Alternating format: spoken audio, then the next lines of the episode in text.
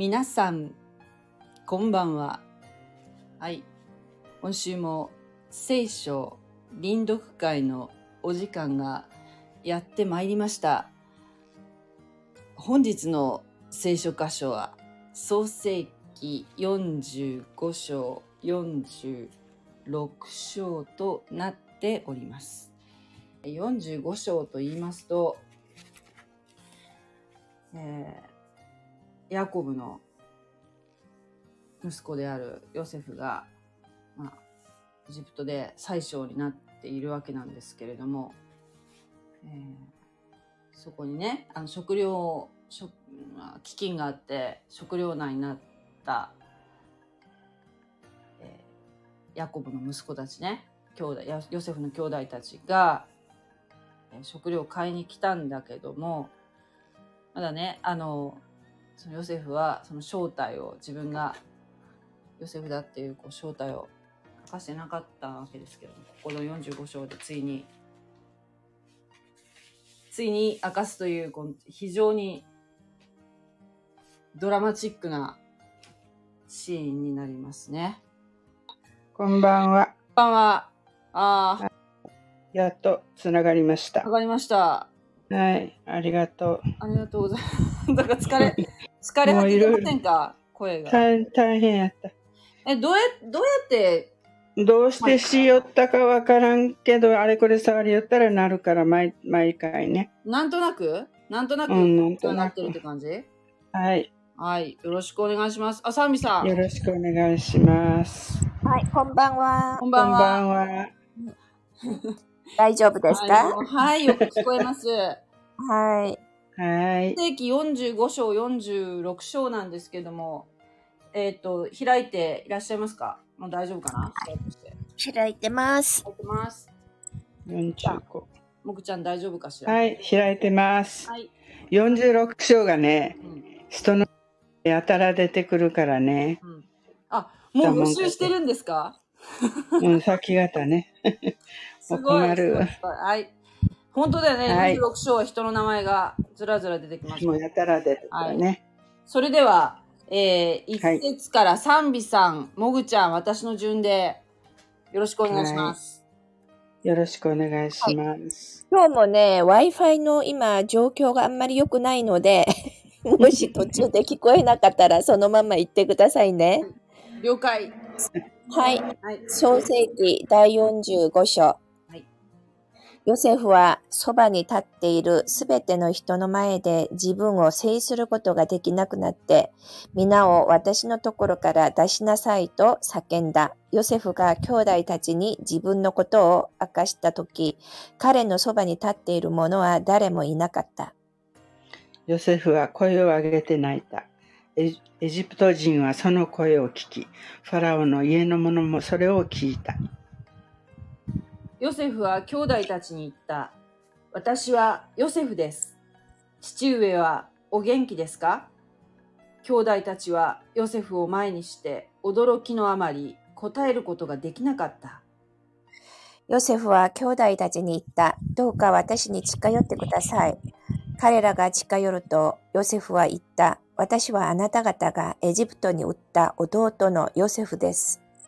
私をここに売ったことで、今心を痛めたり自分を責めたりしないでください。神はあなた方より先に私を使わし、命を救うようにしてくださいました。というのは、この2年の間、国中に飢饉が起きていますが、まだあと5年は耕すことも借り入れることもないからです。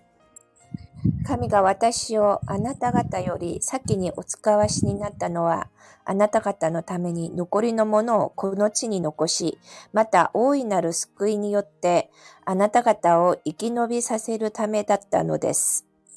ですから私をここに使わしたのはあなた方ではなく神なのです。神は私をファラオには父として、その前科には主人とし、またエジプト全土の統治者とされました。どうか急いで父上のところに登って行き、言ってください。息子のヨセフがこう言いました。神は私をエジプト全土の主とされました。ためらうことなく私のところに下ってきてください。ゴシェンの地に住んで私の近くにいてください。父上も、子と孫、羊と牛、また父上に属するすべてのものも、飢饉はあと5年続きますが、5年続きますか？ますから、すいません。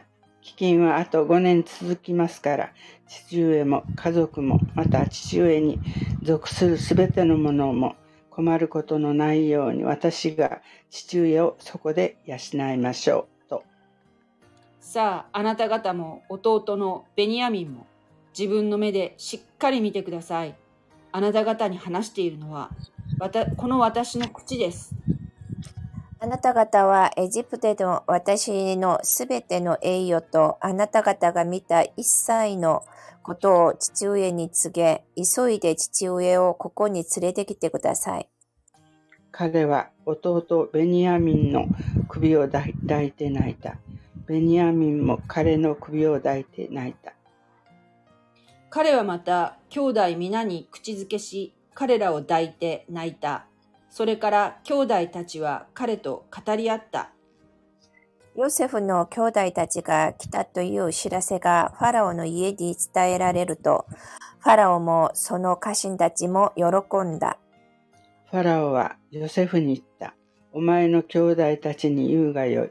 こうしなさい。家畜に荷を積んで、すぐカナンの地へ行き、あなた方の父と家族を連れて、私のもとへ来なさい。私はあなた方にエジプトの地の最良のものを与えよう。あなた方は地の最も良いものを食べるがよい。お前はこう命じなさい。子供たちと妻たちのためにエジプトの地から車を持って行き、あなた方の父を乗せてきなさい。家財に未練を残してはならない。エジプトで、ぜエジプト全土の最良のものはあなた方のもののものだから、と。そこでイスラエルの息子たちはそのようにした。ヨセフはファラオの命により、彼らに車を与え、また道中のための食料も与えた。彼ら一人一人に晴れ着を与えたが、ベニャミンには銀300枚と晴れ着5着を与えた。父に送ったものはエジプトの最良のものを積んだロバ10頭と穀物とパンと父の道中の食料を積んだメロバ10頭であった。こうしてヨセフは兄弟たちを送り出し、彼らが出発するとき、彼らに言った。道中言い争いをしないでください。彼らはエジプトから登ってカナンの地、彼らの父ヤコブの元へ戻ってきた。彼らは父に告げた。ヨセフはまだ生きています。しかもエジプト全土と全土を支配しているのは彼です。父は呆然とししていた。彼らの言葉が信じられなかったからである。彼らはヨセフが話したことを残らず彼に話して聞かせた。ヨセフが自分を乗せるために送ってくれた車を見ると、父ヤコブは元気づいた。イスラエルは言った。十分だ。息子のヨセフがまだ生きているとは。私は死ぬ前に彼に会いに行こう。46章イスラエルは彼に属する者すべてと一緒に旅立った。そしてベベール、セバに来た時、父イサクの神に生贄を捧げた。神は夜の幻の中イスラエルにヤコブよ、ヤコブよと語りかけられた。彼は答えた。はい、ここにおります。すると神は仰せられた。私は神、あなたの父の神である。エジプトに下ることを恐れるな。私はそこであなたを大いなる国民とする。この私があなたと、あなたと共にエジプトに下り、またこの私が必ずあなたを再び連れ上る。そしてヨセフがその手であなたの目を閉じてくれるだろうヤコブはベールシェバを出発した。イスラエルの息子たちはヤコブを乗せるためにファラオが送った車に父ヤコブと自分の子供たちや妻たちを乗せた。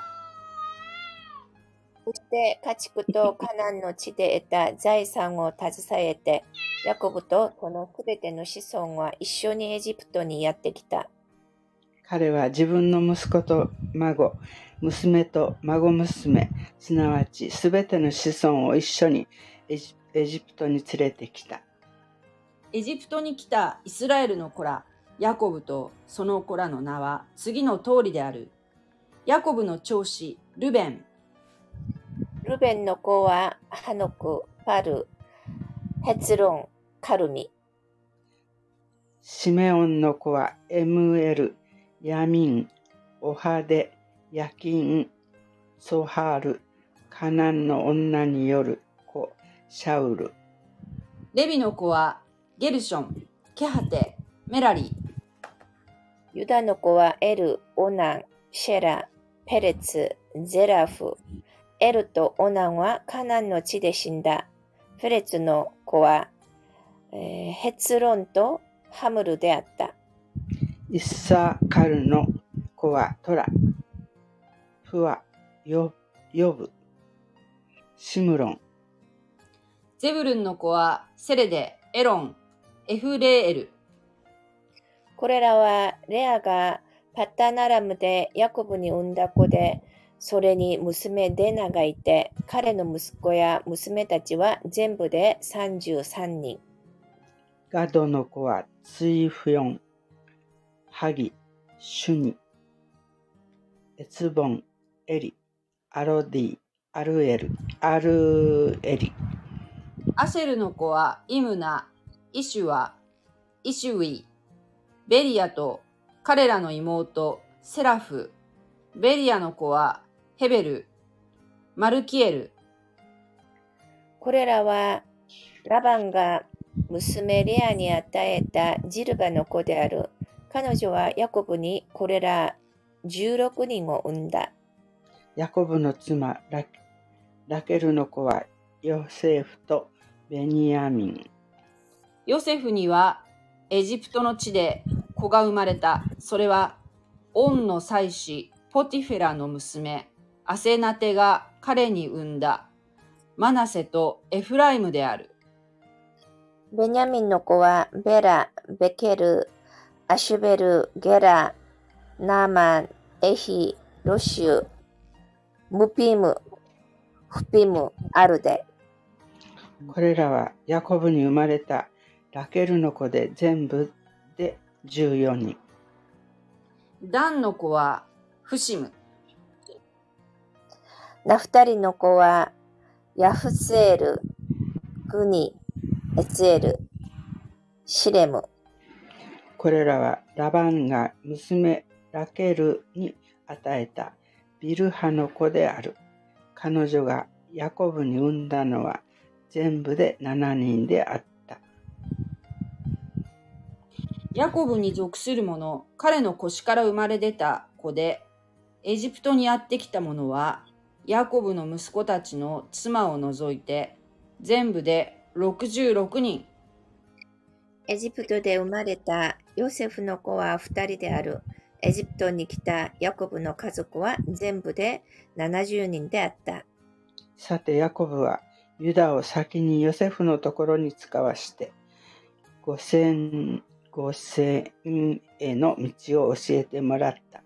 そうして彼は、彼らは五千の地にやってきた。ヨセフは車を整え、父イスラエルを迎えにゴシェンへ登った。そして、父に会うなり、父の首に抱きつき、首にすがって泣き続けた。イスラエルはヨセフに言った。もう今私は死んでもよい。お前がまだ生きていて、そのお前の顔を見たのだから。ヨセフは兄弟たちや父の家の者たちに言った。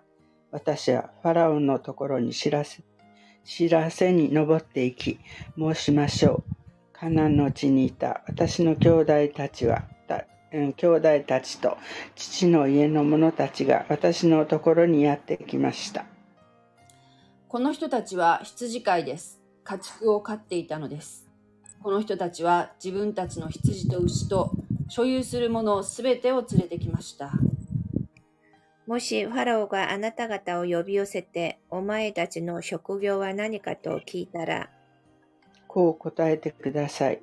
しもべどもは若い時から今まで家畜を飼うものでございます。私たちも、また私たちの先祖も、と、そうすればあなた方はご先の地に住めるでしょう。羊を飼う者は皆、エジプト人に忌み嫌われているからです。ああーメンわあ、すごい。読めた。わあ、終わりましたね。えーカタカナは難しいですね。ねいやーでも、日本語は漢字があって、ひらがながあってね、え。うん、カタカナ、ね読み方もいろいろあって、本当に難しいなと思いますよ。あそれはあなたはマスターしてるからす。いやいやいやいや、マスターじゃないーです。いや、全然。日本人よりも上手に読んであるもん。いや、私読むのはなんとか読むけどね、やっぱり、あの、送り仮名というか、なんか見ないとね、難しい漢字がいっぱいあって、特に地名とか人の名前も読み方が、なんか全然ね、なんか違う読違うんでしょ？なんかね。韓韓国の聖書のその人名のよよ読み方っていうかそのええもちろん、全違然。う。違あの、うまあ、似てるけれども、古線とかいうのは似てるけれどもね、なんか人の名前とかは、い。やっぱりね、ええと思う、うん。うん、えー発音が違うからね。私あの今日の46章の12節のところの、このユダの子はエル、オナン、シェラ、ペレツ、ゼラフ、エルとオナンはカナンの地で死んだ。ペレツの子はヘツロンとハムルであったっていうところで、はそのなんかあのほらユダとタマルだっけ、うん、うん。の間に子供が生まれたじゃないですか。で、その後、はい。その、ユダは、そのタマル、タマルと関係を持つことはなかったっていうところで終わってたじゃないですか。だから、はいはい。えっ、と、どんな風にこの、その、タマルの、タマルとの間に生まれたあの双子？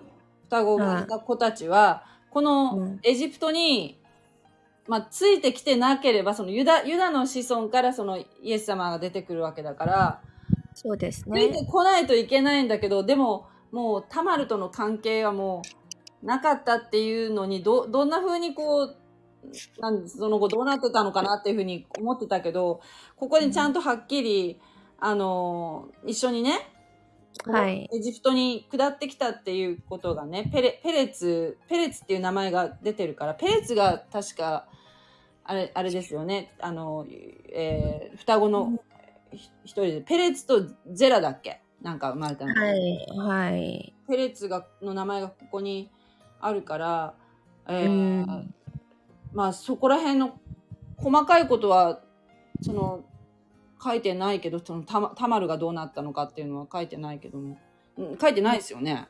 どうなん。タマルについてはあんまり書いてないよね。書いてないよね。あそこだけですよね。なんか、大変な、すごいスキャンダラスなことがあって、で、でも、ペレツは名前があるなと思って、ああ、ここにあると思って、それがすごく気になってたんだけど、よく読んだら載ってる。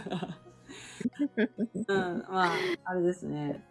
ね、だから、イエス様の家系図をこうね、見たら、もうみんなね、うん、なんかこう、なんというの？うんあの、身を、身を売る人、うん。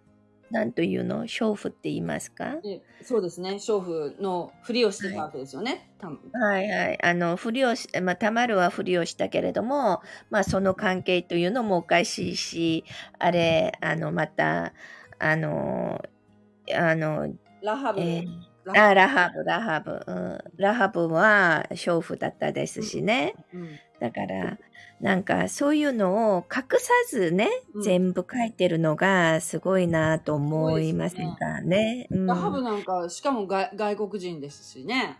うん。ねえ。だから、本当にね、なんか、うん、イエス様の家系図は、うん。だから私たちにも希望があるっていうふうにね、うん。考えられますよね。なんか、人生を生きていく間に、いろんな間違ったことやらね、うん、いろんな失敗もあるでしょうけれどもね、うん。やっぱりイエス様の家系図とかうん。見たら、うん。あの、ダビデもね、あれ、ウリアという将軍の妻をね、あれしたじゃないですか。バ。テシバさんですよね。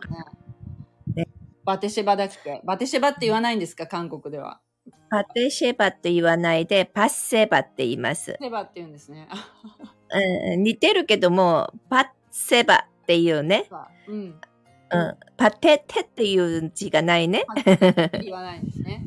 バス。うんううん、なるほどパッ。セバって。バスバ。うんねえ、はいなんか、ああの、すごい、うん、恥ずかしいって言えば恥ずかしいし、なんか、あの、やっぱり英雄、旅では英雄じゃないですか？もし普通の神話だととか、なんか、なんか歴史書、歴史の本とかはね、ある程度美化するためにね、悪いことは隠したりね、削除してしまうでしょ？うんうん。で、それを全部うん。明らかにばらしているからね。うんうん。だから、まあ、私たちは、うん。なんか、なんか聖書を読んだら、あ、道徳的じゃないと思うかもしれないけども、うんな人間はもう全てが堕落した存在だからね。うんうん。うん、だから、そういうことも包み隠さず載せてるっていうのが、さ載せているっていうのがね、し信頼できますよね、逆にね。はい、逆に信頼できるし、うんなんかね、やっぱり自分もなんかこう、自分の罪深さに、すごくね、悩んだりする時でも、ああ、旅でもね、あんなことをしたんだ、とかで 思うから、うん。まあ、はい、慰めになるというかね、はい。うん、それはありますね。ね。ダビデにまたそのねあのきっと私たちはダビデをまあ直接は話できないかもしれないけど見る機会がひょっとしたらあるかもしれないね。ね え。ダビデはもうなんかすごいやっぱりまた次の世ではもうすごい多分地位に多分あってそしてイエス様、うん。神様にお仕えしてるはずなのですごく私はあの楽しみだなっていうふうに思ってるんですけど。うん。まあなんかね。もぐちゃんも見てみたくない？そこまでは思ってい。やないいやもうすすっごいと思うよ。もうすごいと思うよ、うん。ぜひもぐちゃんも、うん。はいだね、天国に行けば、ね、パウロの、パウロの使徒パウロもペテロもみんなね、霊だから私たちの霊と霊ですぐわかるって 教えて、あの、この人が パウロですよとか教えてくれなくても見たらパーッと、あ、パウロさ先生だっていうことがね、わかるみたいですね。うん。であのあれだからね天国に行きっぱなしじゃないからねこれまた私たちあの天国からちゃんとこ,、このまたこの地球に戻ってくるからね。ううん。んそうだよ、うん、面白面白いと思わない？本当になんかあのどうどんな感じで行くのかなっていうのがすごく私はもうワクワクして楽しみですね。なんかうん、なんかこうあのーこの本の中の登場人物にうん。あ会えるっていうこうなんか希望がね希望っていうかおもし面白いなと思ってこのほ本の本の中本のこの字面でしか私たちはこう見れないわけだけどそれがなんか本当に会えるんだって思うとすごくワクワクしませんか？ねえあの、うんサンビさんは誰に会いたいですか？私はまずイエス様に会いたいし、うん、そうね。それからはどうでもいいなって思うけど。イエス様、イエス様に会いたいですよね。一番そうですね。イエス様が一番会いたいけど、ねあと、あの私はね、あとは、パウロ、うん、うん、パウロに会いたいですね。うん。パウロもいいよね。私は、ねあの、うんま、ま、マタイに会いたい。マタイに会いたいでマすか？タイに会いたい。うん。マタイは、私は、うん。旧約のあれだったら、ヨナさん。ヨナ、ね。ヨナねも会いたいよね。なんかね、ヨナ、私、ヨナ書は、なんかちょっと憂鬱な時とかはね、ヨナ書読んだら、なんか、すごい、なんか、とても面白いっていうか。面白いし、そしてえ、あの、ね、なんか、あの、本当に分かりやすいっていうか、なんかこう、話の筋がなんか、本当に面白い話ですよね。なんか、魚の中にね、こう、あれも、あの、この間その、なんていうかな、えー、ある、ある、あの、メシアニック銃の方の、あの、うん。お話で、えーうん。パウロがね、パウロの、えっ、と、ヨえーヨハネの福音書かな、ヨハネの福音書の最後の方で、日本語の聖書訳だと、ヨハネの子シモン、あ、ヨハネの子シモンっていうふうに、えーパウロの、パウロじゃないや、あの、ペテロのことを、イエス様が呼んでらっしゃるように訳してあるんだけど、なんかあの、えーキング・ジェームス・バージョンっていう英語の聖書では、えーヨナの子シモンっていう風に呼びかけてらっしゃるように訳訳してあるらしいんですよ。あのほら、うん。えーバルヨナシモンっていう風になんか呼ぶ箇所がうん。別の箇所にあるじゃないですか。だから、あのヨヨナの子シモンでも別にいいと思うんだけど、あのだから、えーしペテロヨナの方？そうそう。そうそうそうそうその話をされてたんですよね。うん前あのこの間それをスタンド FM で言ったんだけど、うんそういうふうにおっしゃってましたっていう話をね。それで、あそ本当になんかそういう読み方するとなんかいろんなところでなんかそういう方っていうかね旧約聖書の中にその新約聖書につながっていく箇所っていうのがたくさん見出されてあそんな読み方していいんだと思ってすごく面白いなと思ってあの私はね、あの、なんかさっきさんがあれあれとか言うときにさっきね、あの、海外トピックのニュースを見たのかなと思ったんですよ。あの、クジラの口の中に入った人が、うんクジラが吐き出して、あの、だから陸地に吐き出してね、あの、帰ってきたって、え？海外ニュース見ました？え見てない見てない。見てない。えーそんなあ今？今現代のあえー現代の話で、あの、クジラの、あの、その人が、あの、すなんか海で、なんかの、こう、海難事故で、あの、なんかね、気を失って、パッと気がついたら、なんか真っ暗で、で、こう、触ってみたらね、クジ、クジラの口の中だったって、で、く飲み込まなかったみたいですよ。あもう航空内にいたわけですね。胃の,、ま、胃の方まではいはい、胃の方まで行かないだでっ、たのね。あーそえーそれで、あの、自分がなんかその中で、うん。なんかナイフとかであれしたら、そのクジラがバーッと吐き出して、それが陸地にね、吐き出してくれてね、あの、それってもう生きることが。ど。このどこの国の話ですかそれは？いや、あの、ちらっと見たけども、なんかあったんですよ。韓国 韓国のなんかそのニュースの中にそれがあったってことです。最近？あいや。あの、インターネットで見たから、うん。あの、うんインターネットで見たんですけれどもね、なんか YouTube だったのかな？インターネットだから最。近の話ですかそれ？はい、そうですよ。えーそんなに長くない前の話。すごいそれはサンさんそれはあれですよ。神様の啓示じゃないですか？いやあの思い出しなさいみたいな、もう、なんか。えーなんか私ちょっともう一回探して。でもね、なんか、そう、さきさんは、なんかす小さいことでもすごく感動するしね、すごくこう期待感もあるしね、本当にね、神様に喜ばれる子供のように純粋な方だなと思います。純粋さっていうのはないけども、いやでも本当にそれはすごいね。いやもう私すごいなんか今、わあなんか鳥肌が立った。面白い。えー本だから私はね、そんなの見てもあんまりびっくりもしないし、ー。ああ、こんなことがあったかなってみたいな感じで、私はね、感動っていうのがあんまりない人間かもしれないね。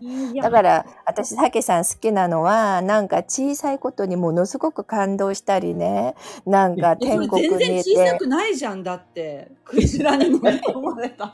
いや、ダダビデに会いたいとかね、やっぱりで、でもね、韓国の牧師の中で前、こう説教するときに、はい。なんで皆さんは期待感を持ってないの？あの、天国について期待感がないの？とかね。あもっともっと期待感を持って礼拝に来て、ああの、この、私たちの、あの、これからの復活とかね、こういうのにもっと期待感を持つべきだという説教を聞いて、うん。なんか、さけさん思い出したんですよ。そうなんですさけさんは。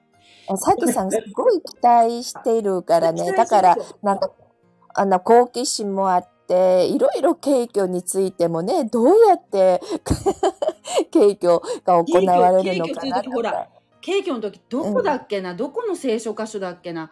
敬挙されると敬挙されて私たちはあ要するにあの教会教会がそのその一緒にしてその空中に引き上げられるっていうわけじゃない。敬挙っていうのはねその時にえっ、ー、と地上に再臨する時やったかな？あのイエス様と一緒に地上に帰ってくる時のうん。服、服が、服装が、朝の衣って、どっかに、朝の衣。うん。で朝の衣って、なんで朝なのかなと思って、なんかい一回質問したことがあったんですよ。うん。だってほら、私たちの感覚だと、なんかこう高級ななんていうかな美しい真っ白ななんかこうってこう服って言ったらこう高級な服地って言ったら絹かなって思,、思いませんかまず？いえ、別にそんなには思いません。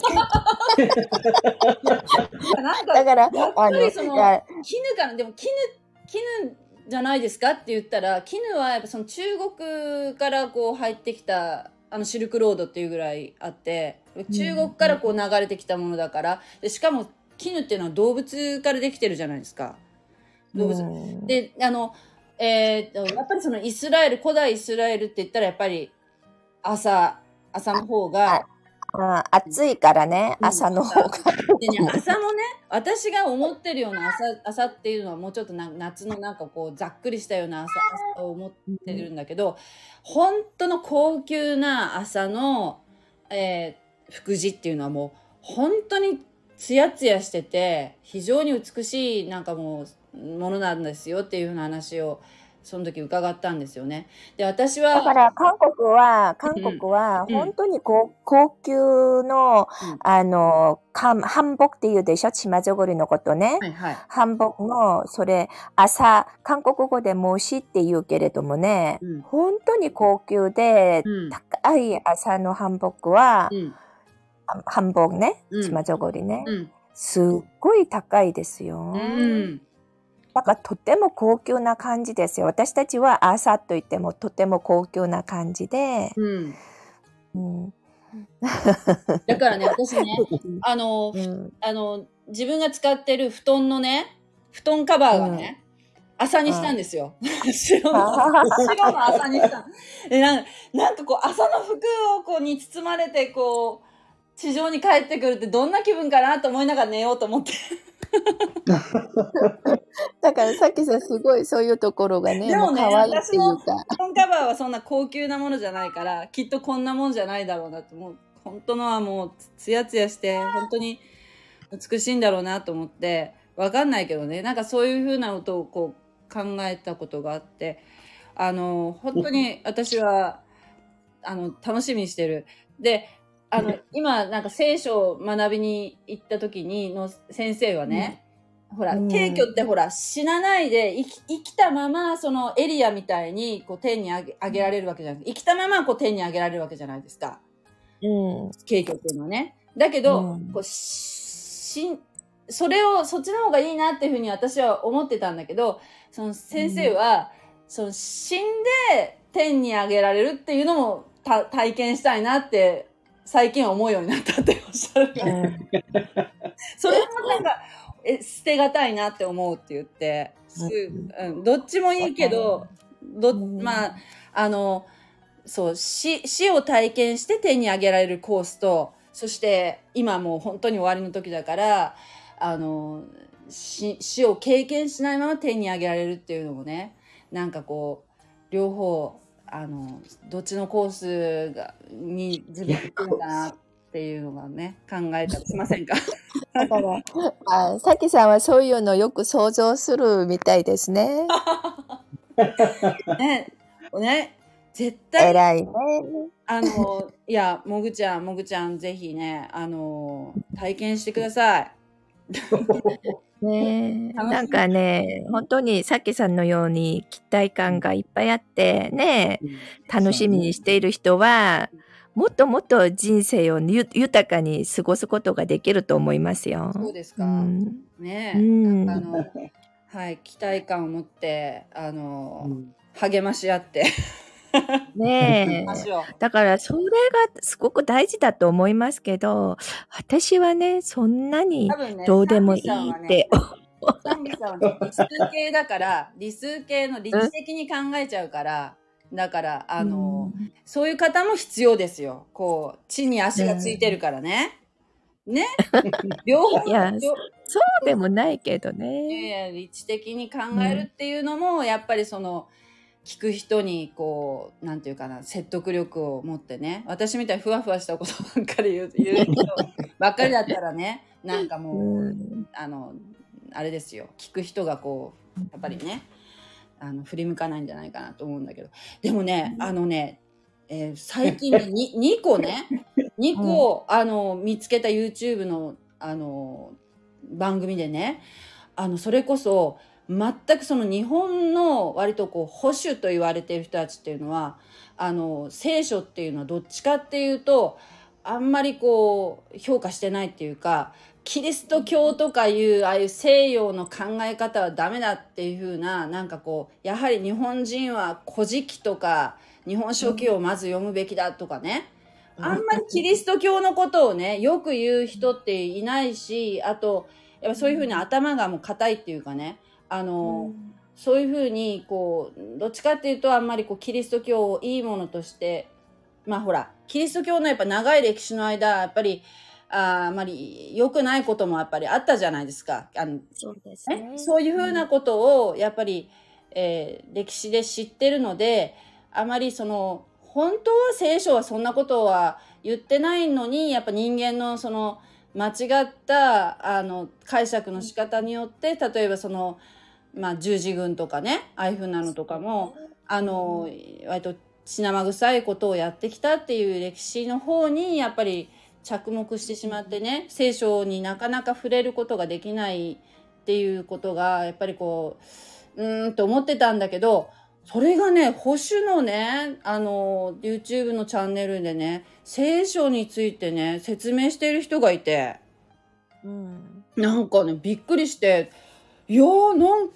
あのえー、と思思いましたね。でもあなんかあのちょっと、えー髪の毛をなんか赤く染めてるようなでもなんかあの牧師ですっておっしゃる方がねなんか聖書のなんかこうあの面白おかしくねこうえー解説してらっしゃる方がなんかいてそれも見たしあと参政党っていう割と最近出てきたあの保守の新しい政党があるんですけど日本に。その政党のチャンネルの中でその聖書について説明してあったのかな？だけど日本はね全くあの聖書それこそもう韓国とはもう比べ物にならないぐらい聖書に親しむ人って多分少ないと思うんですよ。一生聖書読まないまんまあの生涯を終える人が多分ほとんどだと思うんですけどそういうなんか中であのなんかちょっと変わ変わってきたなっていうふうになんか潮流が変わってきたような気がしなんとなくするんですよね。なんかこう体感的に。どうなのかなと思って。まあなんかあのちょっと後であの送っときますので もし暇な時があったら見てみてください。はい。だから、まあ、ね、あの、聖書を読む方がね、あの、一人でも多くの方が出たらいいかなというふうに思いますけども、ありがとうございます。今日もはい、今週も。はい。はい。長々と。あ一つね、さきさんにあの話してみたいなと思ったのがあります。はい。何でしょうか？はいやイエス様は命のパンですとか、パンだと言ってるじゃないですか？はい。パン。ねはい。はい、韓国はパンと言わないで、うんお餅と言いますよ。面白いでしょ。命のお餅ですって言ってるんですか？それ、はいえ、お餅に変えていいんですか？役を。うんだから聖書が最初訳された時にパンがなかったでしょ韓国に。わからない。ねえ、じゃあ、日本だと、うん、命のご飯ですって、あまあ、パンと、まあ、餅の方が、まあ、パンに近いか。うん。近いからかね。うん、だからあの5,000人にね食べさせたうんその5つのパンも5つの餅って言いますね。ああ、もう、そういうふうに聖書にもそういうふうにもう餅になってるわけですか？あ餅になってるから私たちは餅の方が、ね、親しみがありましてうんパンと言ったらなんかおかしい感じがするんですよ。じゃあ、うんこう、あのーあれですか？じゃあ、イエス様が、あのーなんていうの、十二弟子に、こう、パンを、はいパンを裂いて、これはそれもお私の体ですっていう時も、餅を裂いてっていう。はいはい。ありそんなの？あり？ええそうなんだ。え、もちろんあれですよね。韓国だってあの、パンっていう、パンに匹敵する言葉って今はあるんでしょ？もちろん今はもちろんパンがありますけどねでもずっと長い間地球に。パンのこずっと長い間お餅って言ってるからだから最最初さ最新のなんか解約、うんなんか最も分かりやすい韓国語でうん訳されている聖書の中にもうん。パンじゃないのねお餅なのね。もちろん。うん餅韓国語でドッグって言いますよ。あートッポッキって知ってますか？あ、おトッ餅のはい、わかります、わかります。トちょっと、ッポとかトッポッキとか言うでしょ？はい、もう売ってます。はい、スーパー。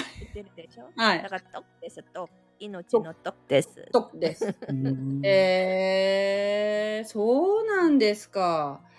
わあ、それは知りませんでしたね。じゃあ、インドの聖書とか言ったら、命の何ですとか言っああいやでもね英語とかみんな bread になってるから bread ねパンになっているからもうみんなパンでしょうね。うん多分。あのサンビさん、韓国ではパンって言わないで、なん、なんて言うの？パンのことは。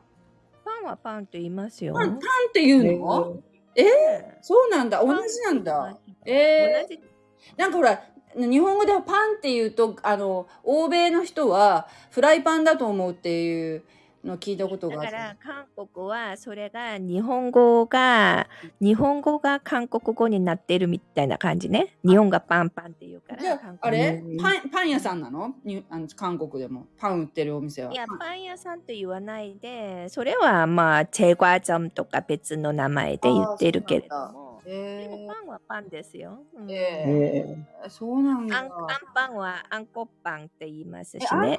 あんパン売ってるんですか？韓国もあるの？えー、そうなんだ。今日は私は夕ご飯はあんが入ってる餅食べました。私もそうです。ろくなもん食べてない。いやおやおやつみたいなあれもの食べちゃいましたけどな。えー、そうなんだ。すごく、あの、興味深い話でしたね。パン、パンじゃなくてお餅だったんですね。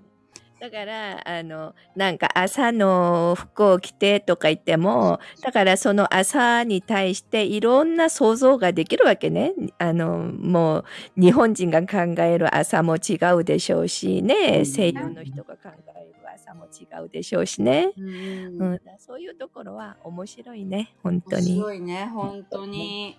楽しみね。どんな、どんな感じ。私はなんかみんな一人一人デザインが違うんじゃないかなって言ったら、それは違うと思いますって言われて。